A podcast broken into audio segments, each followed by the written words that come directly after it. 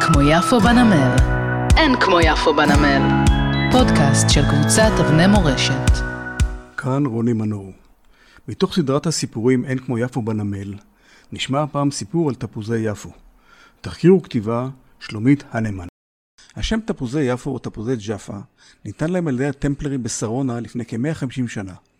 הוא הוכר רשמית על ידי העות'מאנים והפך למותג חוקי עם הקמת המועצה לשיווק פרי הדר.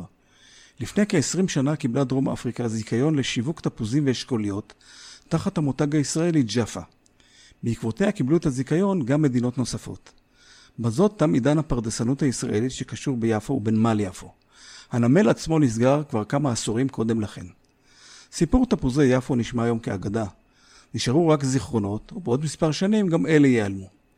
הרבה זיכרונות אפשר למצוא בספר תפוזים מספרים של יצחק רוקח. יצחק רוקח נולד ב-1894, בנו של שמעון רוקח, מייסד אגודת פרדס, שמיד נדבר עליה. במחצית השנייה של המאה ה-19, יפו הייתה מוקפת בפרדסים. בכל פרדס הייתה באר, וממנה נשאבו מים לבריכת אגירה. בילדותו רוקח שחה עם חבריו בבריכה תמורת שניים וחצי מיל לילד. מיל היה על פי הלירה המנדטורית. ב-1855 הקים משה מונטיפיורי את פרדס מונטיפיורי, היום שכונת מונטיפיורי. הפרדס היהודי הראשון. גם פרדס זה זכור לרוקח מילדותו. הוריו וחבריהם מנווה צדק היו נוסעים אליו בשבתות עם כלי בישול וכלי נגינה ומבלים עד הערב. לאחר הפרדס הראשון קמו עוד ועוד פרדסים, בתל אביב, ברמת גן, במישור החוף ובשפלה. בשנת 1900 קמה אגודת פרדס, אגודה קואופרטיבית בראשות שמעון רוקח. הקמת האגודה הייתה פריצת דרך בענף. בחסותה הפרדסנים יכלו לקבל הלוואות מבנק אנגלו-פלסטינה.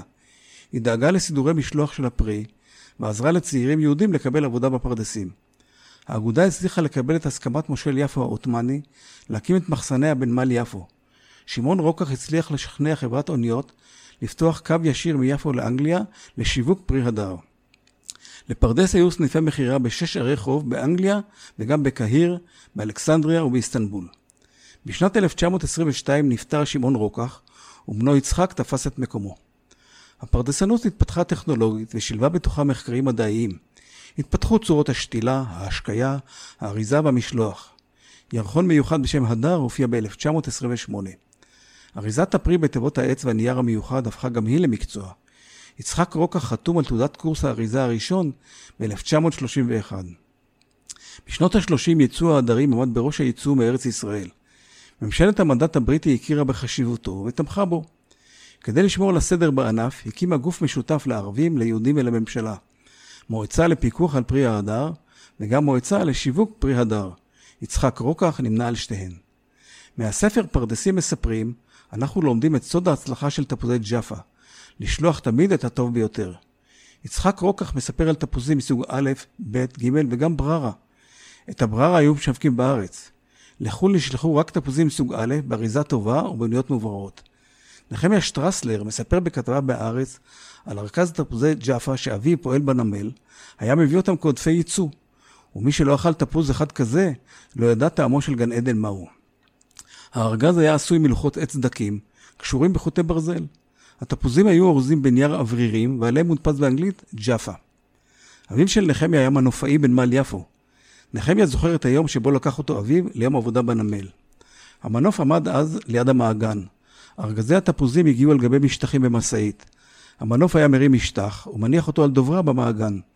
סירת מנוע לקחה את הדוברה אל האונייה שעגנה מחוץ לנמל. אביו לקח אותו על הסירה אל האונייה ובחזרה. בין הרחובות אבן גבירול ומרים החשמונאית בצפון תל אביב הוקמו חמישה בניינים שבהם גרו פועלי נמל יפו ונמל תל אביב. בכל בוקר נתלו בפתחי הבתים סידורי העבודה בנמל לאותו יום. בבית הקיצוני הייתה בקומת הקרקע צרכניה. מבנים אלה עומדים היום בפני פינוי-בינוי.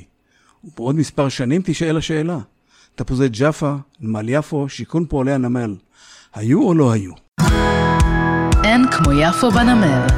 אין כמו יפו בנמל. פודקאסט של קבוצת אבני מורשת.